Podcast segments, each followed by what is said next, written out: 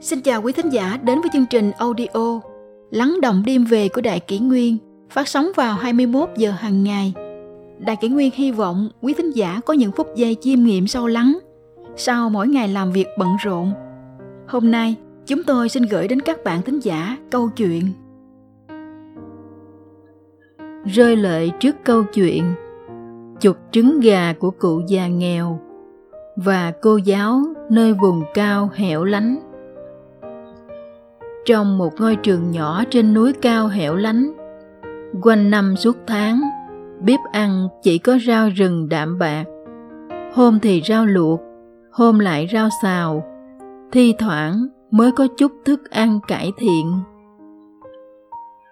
Cô giáo trẻ chẳng quản ngại xa xôi, từ miền xuôi lên đây dạy học, mang con chữ đến cho những đứa trẻ tội nghiệp thân hình cô nhỏ bé gầy gò và yếu đuối hàng tuần cô thường ra ngôi chợ phiên gần trường mua trứng gà về ăn người bán trứng cho cô là một cụ bà đã ngoài 70. Cụ bảo, cô cứ cho một cái giá, nếu giá được thì cụ bán, chứ cụ không đòi thách. Cô giáo trẻ thấy cụ tuổi đã cao, cuộc sống khổ cực chỉ dựa vào nuôi mấy con gà bán trứng kiếm tiền nên cố tình trả giá cao hơn bình thường. Ở quê cô dưới xuôi, trứng chỉ 25.000 đồng một chục, nhưng cô lại trả cho cụ tới 35.000 đồng một chục. Cô trả vậy, cụ cũng không kêu đắt hay rẻ, mà vui vẻ nhận lời bán cho cô. Từ đó mỗi lần cô ra mua trứng đều trả y như vậy. Được một thời gian cô càng quý cụ, thấy cụ đáng thương nên cô chủ động tăng thêm giá. Trả cho cụ 40.000 đồng một chục. Lúc này cụ từ chối không nhận. Hai người đùng đẩy tới lui mãi. Cuối cùng cụ mới nhận.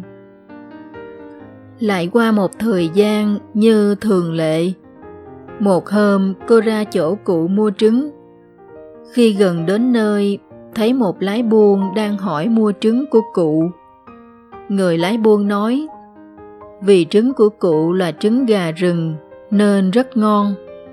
Khách ăn đều thích nên trả cụ 50.000 đồng một chục và muốn mua hết số trứng này.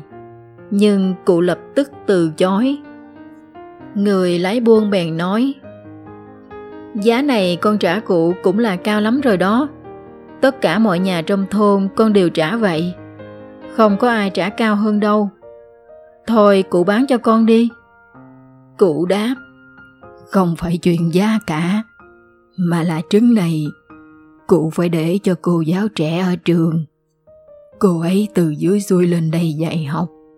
Người cô ốm yếu lắm, mà ở đây chẳng có thức ăn gì Cụ muốn cô ấy có thêm chút thức ăn bồi bổ để có sức dạy con chữ cho mấy đứa trẻ trong thôn. Không có chữ khổ lắm. Cô đứng đó, chứng kiến mọi việc. Không biết từ khi nào, hai khóe mắt cay cay. Người ta vẫn nói, những gì từ trái tim sẽ đến được với trái tim. Một hành động tốt đẹp xuất phát từ sự chân thành.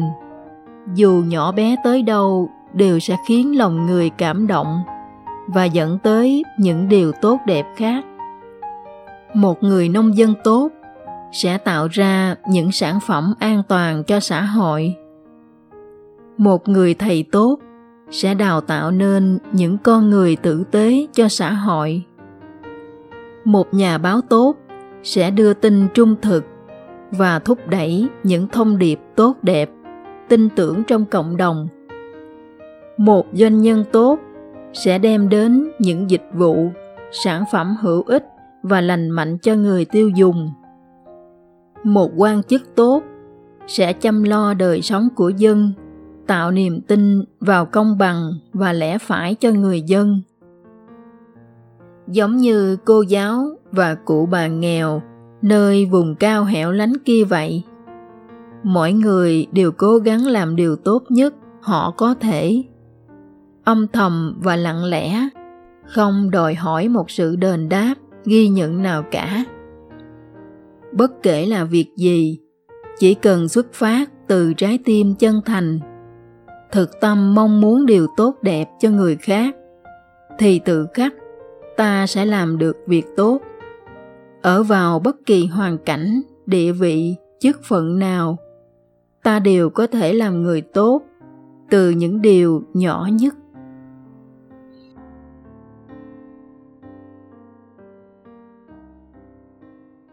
Tiếp theo chúng tôi xin gửi tới quý thính giả câu chuyện. Ba đặc điểm của một người nhân đức, lương thiện. Bạn sở hữu bao nhiêu? Hàng ngày chúng ta thường nghe thấy lời khen Người này nhân đức, người kia nhân ái Người này có lòng nhân, người kia rất nhân từ. Chúng ta cũng biết chữ nhân là giá trị cốt lõi của nho gia đứng đầu trong ngũ đức nhân nghĩa lễ trí tín. Vậy thế nào là nhân? Chúng ta hãy cùng thảo luận một chút về ý nghĩa và nội hàm của chữ nhân này. Nhân là khắc kỷ, khắc chế, ước thúc bản thân. Nhan hồi hỏi về nhân, khổng tử nói, khắc chế bản thân, tất cả đều chịu theo yêu cầu của lễ mà làm. Đó chính là nhân. Ngày nào làm được điều này, thì cả thiên hạ sẽ quy về theo nhân thực hiện nhân đức, hoàn toàn ở bản thân mình, đâu phải là người khác. Không hợp lễ thì không xem, không hợp lễ thì không nghe, không hợp lễ, không nói, không hợp lễ, không làm. Người học đạo nhân, mấu chốt là khắc chế bản thân, buông bỏ ham dục, chấp trước của bản thân mình chịu theo tiêu chuẩn của đạo mà dốc sức tự mình thực hiện. Không chờ mong, không yêu cầu người khác, không tìm lỗi ở người khác và cũng không mong chờ ở người khác. Chỉ cần chú ý hướng nội tìm, tự mình tìm lỗi của mình và sửa đổi. Quy chính bản thân, tự khắc sẽ có sức cảm hóa, quy chính mọi người xung quanh để thực hiện được đức nhân, thì cần chú ý từng chi tiết trong đời sống hàng ngày. Nghe, nhìn, nói, làm điều chịu theo đạo nhân mà làm. Nếu coi những việc nhỏ không quan trọng, mà lơ là, thì dễ sang đường ác, đường xấu mà không hay biết. Nên chỉ cần chú ý một chút trong các sự việc hàng ngày. Vật dĩ ác tiểu nhi vị chi? Vật dĩ thiện, tiểu nhi bất vi. Nghĩa là, không được cho rằng chuyện xấu rất nhỏ mà làm. Không được cho rằng chuyện tốt rất nhỏ mà không làm. Nhân là vị tha, tôn trọng người khác vì người khác. Trọng cung hỏi về nhân, khổng tử nói, ra khỏi nhà làm việc như tiếp đãi tân khách, sai khiến dân như cử hành đại lễ. Cái mình không muốn thì chớ làm cho người, phải làm cho trong nước không có người oán hận mình. Ở đất phong hay quê hương, không có người oán hận mình. Khi giao tiếp, sai khiến người khác, thì đức nhân thể hiện ở tôn trọng người, nghĩ cho người mỗi hành động, suy nghĩ đều không một chút vị tư, mà phải vị tha, nên không có người oán hận. Khi ở nơi công cộng, ở trong tập thể, trong xã hội, nếu không chú ý đến suy nghĩ, sở thích, ý kiến của người khác, tùy ý làm những gì mình thích, thì sẽ gây phản cảm, thậm chí có thể gây tổn hại đến người khác nếu muốn thể hiện khả năng, tỏ ra tài giỏi, muốn mình nổi trội trong đám đông, nói năng ồn ào, gào thét, hoặc có các hành động múa mai quay cuồng, kệch cỡm, hoặc ăn mặc không theo phép lịch sự công cộng, cứ như khi mình ở một mình. Như thế trái lại gây phản cảm cho mọi người, khiến mọi người chán ghét, oán hận nhân là tu khẩu, thận trọng lời ăn tiếng nói. Tư mã ngưu hỏi về nhân, khổng tử nói, người nhân đức nói năng thận trọng. Tu khẩu là một yêu cầu rất quan trọng trong đạo nhân. Lời nói thiếu cân nhắc có thể làm tổn thương người khác. Nói không thực hiện được sẽ bất tín. Nói thị phi gây nhân tâm hỗn loạn. Nhiều người nói, ác khẩu, nhưng tâm thiện. Cho dù đúng như vậy, thì ác khẩu vẫn tạo nghiệp ác. Có khi chỉ một lời ác khẩu thiếu suy nghĩ mà hủy hoại một con người. Người xưa có câu dao sắc cắt thân, vết thương dễ lành. Lời ác độc tổn thương người thì sẽ uất hận khôn nguôi. Thế nên, nếu không chú ý, chỉ coi như nói đùa cho vui, nhưng cũng có thể làm tổn hại người khác. Nhiều khi lấy câu chuyện làm quà mà trở thành nói xấu sau lưng, hoặc nói những câu cửa miệng theo thói quen, nhưng lại rất dung tục khó nghe. Hàm nghĩa chữ nhân. Con người sống trong xã hội còn có các quan hệ giữa người với người, nên cần đối nhân xử thế, hợp đạo nhân. Chữ nhân gồm chữ nhân, nghĩa là con người, và chữ nhị, nghĩa là hai.